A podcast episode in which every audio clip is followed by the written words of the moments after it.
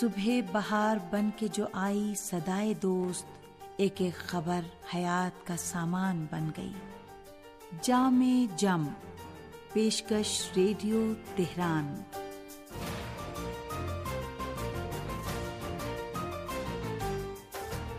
عزیز سامعین، محمد و آل محمد پر درود و سلام کے ساتھ دینی و اخلاقی معلومات پر مشتمل آپ کا پسندیدہ پروگرام جامع جم لے کر حاضر ہیں۔ حسین اختر کا سلام قبول کیجیے۔ خدا وند عالم قرآن کریم میں ارشاد فرماتا ہے، امانتوں کو ان کے اہل تک پہنچا دو اور جب کوئی فیصلہ کرو تو انصاف کے ساتھ کرو کہ اللہ تمہیں بہترین نصیحت کرتا ہے۔ سنتے رہیے جامع جم۔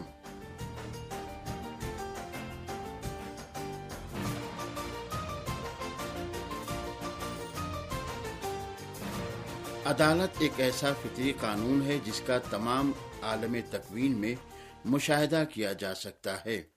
خدا بند عالم نے کائنات کو عدالت کی بنیاد پر قائم کیا ہے، جس سے تخلف ناممکن ہے۔ خود انسان اپنے بدن کے اندر اعضا کے درمیان اسرار آمیز ہم آہنگی و ہمکاری کا مطالعہ کر سکتا ہے، جو عالم تخلیق کی عظیم دستگاہ کا حیرت انگیز تابناک نمونہ ہے۔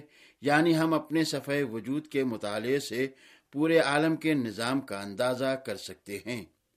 نظام کائنات کے اندر جس تعادل کا دعویٰ کیا جاتا ہے، وہ قہری توازن ہے، ارادی نہیں ہے۔ البتہ انسان چونکہ اپنے ارادہ و اختیار میں استقلال رکھتا ہے، اس لیے یہ اس کی ذمہ داری ہے کہ اپنے معاشرے میں اپنے ارادہ و اختیار سے عدالت کی بنیادوں کو مضبوط کرے۔ انسان کی قوت عاقلہ جس طرح بعض مقامات پر تشریعی ہدایت کی محتاج ہے، اسی طرح بعض مقامات پر شرح کی ہدایت و رہنمائی سے بے نیاز بھی ہے۔ وہ خود مستقل طور پر حقائق کا ادراک کر کے اس کے مطابق فیصلہ کر سکتی ہے۔ عقل اچھے کاموں کو قابل قدر سمجھتی ہے اور برے کاموں پر توبیخ و مذمت کرتی ہے۔ بشری زندگی میں عدالت بہت ہی حساس ہو اہم درجہ رکھتی ہے اور یہ عدالت من جملہ ان اوصاف کے ہے جو سرچشمہ فضائل ہوتے ہیں۔ خلاصہ یہ کہ عدالت ایک ایسی حالت ہے جو انسان کو شائستہ و پسندیدہ اعمال کے بجا لانے پر آمادہ کرتی ہے۔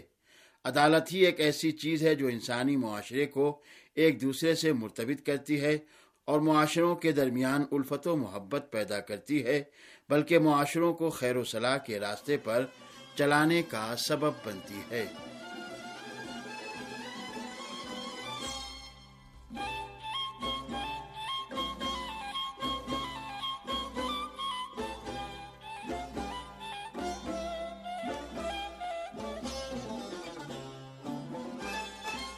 مشہور یونانی فلسفی افلاطون کہتے ہیں، جس انسان کے نفس میں عدالت پیدا ہو جاتی ہے، اس کی شعائیں اس کی تمام قوتوں پر پڑتی ہیں۔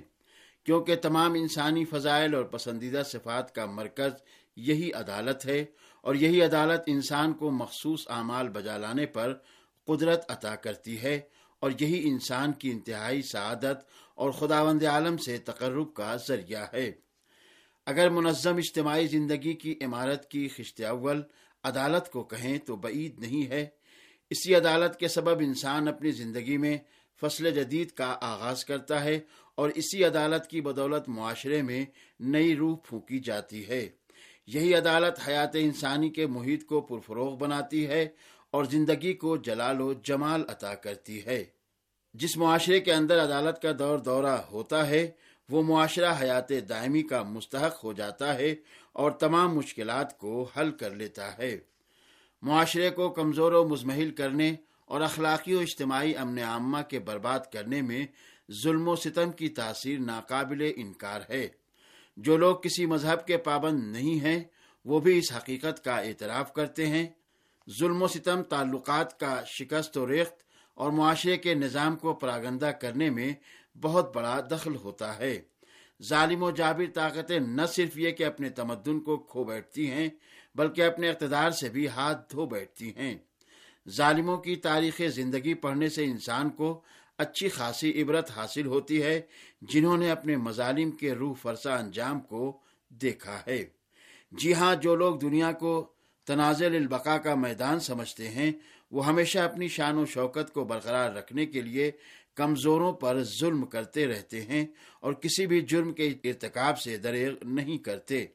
لیکن انہیں بہت زیادہ مہلت نہیں ملتی کیونکہ مظلوموں کے سینوں سے نکلنے والی آہیں ان کے خرمن ہستی کو جلا کر خاک کر دیتی ہے اور ایک خونی انقلاب کا پیش خیمہ ثابت ہوتی ہے۔ ظالم کسی خاص طبقے یا کسی خاص فرد سے مخصوص نہیں ہے۔ اگر کوئی شخص بغیر کسی قید و بند کے زندگی کی نعمتوں سے لطف اندوز ہونا چاہے اور قوانین کے دائرے سے باہر قدم رکھ دے، تو یہ بھی ظالموں سے تمگر ہے۔ افسوس، آج کل معاشرے کے اندر ظلم و ستم قوس سعودی کو طے کر رہا ہے۔ ظلم کے شعلے معاشرے کے خرمن ہستی کو پھونکنے دے رہے ہیں۔ تمدن بشری کی بنیادوں کو کھود رہے ہیں۔ ظالم و ستمگر اپنی طاقت بھر معاشرے بشری کے حقوق کو پامال کر رہے ہیں اور فرشتہ عدالت ایک بے جان مجسمہ بن کر رہ گیا ہے اور سامعین اب پیش ہے ایک سامع کا خط۔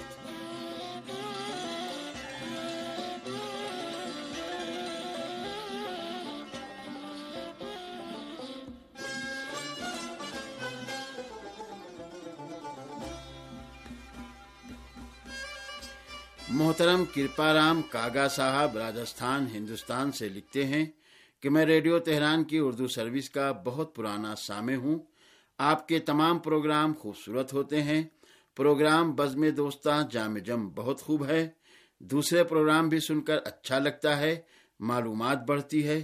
تمام سامعین کو میرا سلام عرض ہو اور ریڈیو تہران کے اسٹاف کو بھی میرا بہت بہت سلام۔ اور سامعین محترم، کرپا رام کاگا صاحب کے شکریہ کے ساتھ اب پیش ہے ایک داستان۔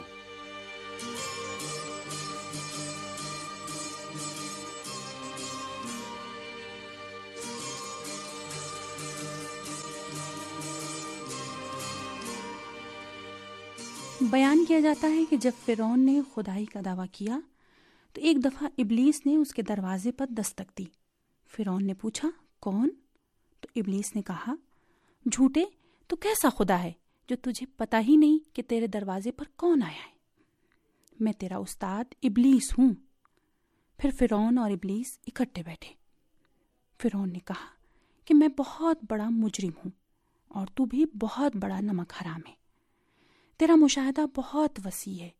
تجھے مجھ سے اور اپنے سے برا کوئی بھی نظر نہیں آیا۔ ابلیس نے کہا جی ہاں حاسد۔ ہم دونوں سے برا ہے۔ اسی حسد نے تو مجھے شیطان رجیم بنایا اور اسی حسد نے تجھے ملون بنا دیا ہے۔